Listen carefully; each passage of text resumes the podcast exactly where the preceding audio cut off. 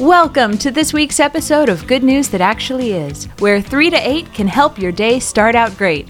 A podcast offering 3 to 8 minute encouragements once a week to fill you with hope and empower your soul. Now, here's your host, Tim Atchley.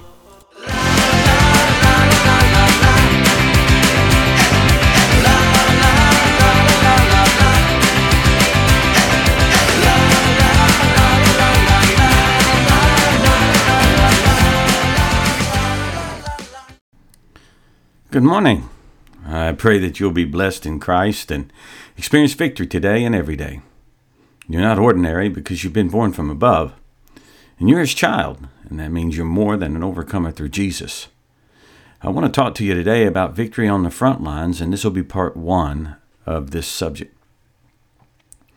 In 2 Corinthians 10 4 and 5, it says, For the weapons of our warfare are not carnal, but mighty in God, for pulling down strongholds casting down arguments and every high thing that exalts itself against the knowledge of God, bringing every thought into captivity to the obedience of Christ. Now, based on what we just read, there are strongholds.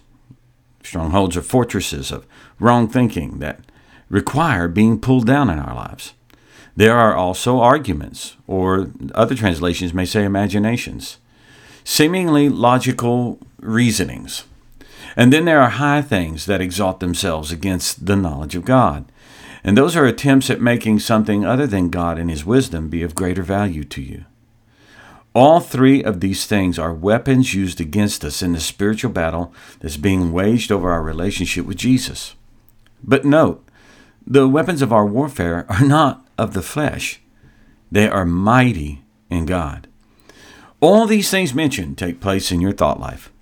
And if they're not dealt with correctly, they're going to hinder your spiritual growth and God given dis- destiny.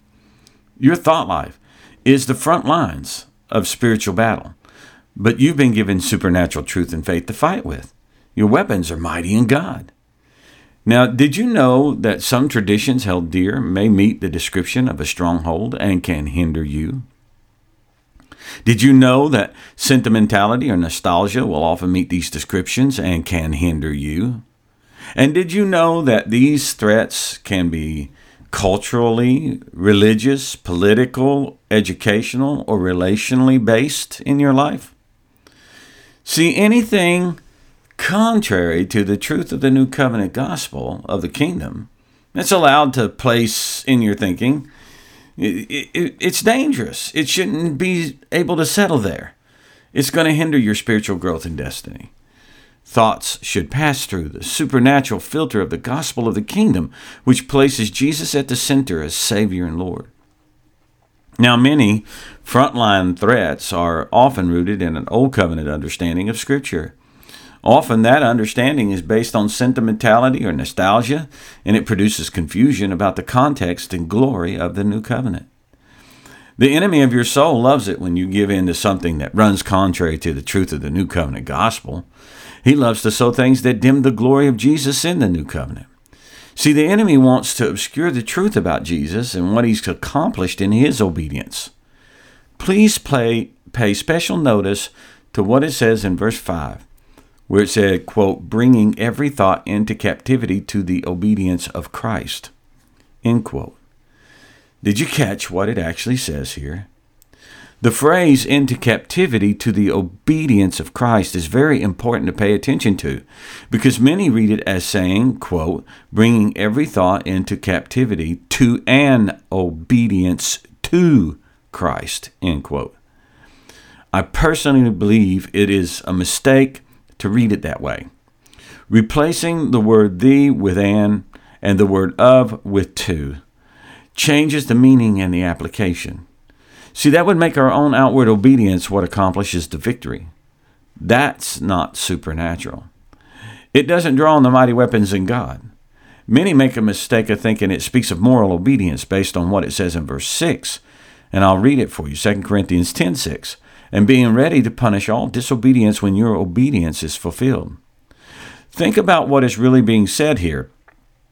Being ready to punish all disobedience when your obedience is fulfilled. What obedience? The obedience of believing the truth concerning Christ. The way I read it is, quote, you will punish any disobedience of doubt with your faith in Jesus when these attacks on your thought life occur, end quote. In other words, my first obedience is to believe the truth about Jesus, which pulls down strongholds, casts down arguments, and exposes and rejects every high thing that exalts itself against the knowledge of God. This is why getting the gospel right is so important. See, the good news of Jesus is the core truth of the new covenant. We must make sure we get it right. There's no such thing as too much gospel of the kingdom. Always remember, friend, that you're loved with an everlasting love by a faithful God who cannot lie, and you've been given everything you need in Christ. Go and enjoy the adventure that is yours when you live submitted to the Holy Spirit each and every day. Thanks for tuning in today. Never forget that you are loved by a faithful God whose obedient Son, Jesus Christ, willingly died on a cross so that you can have his abundant life in you. Please subscribe and share this podcast with others so they too can experience the 3 to 8 that can help your day start out great. And be sure to tune in next time to the good news that actually is.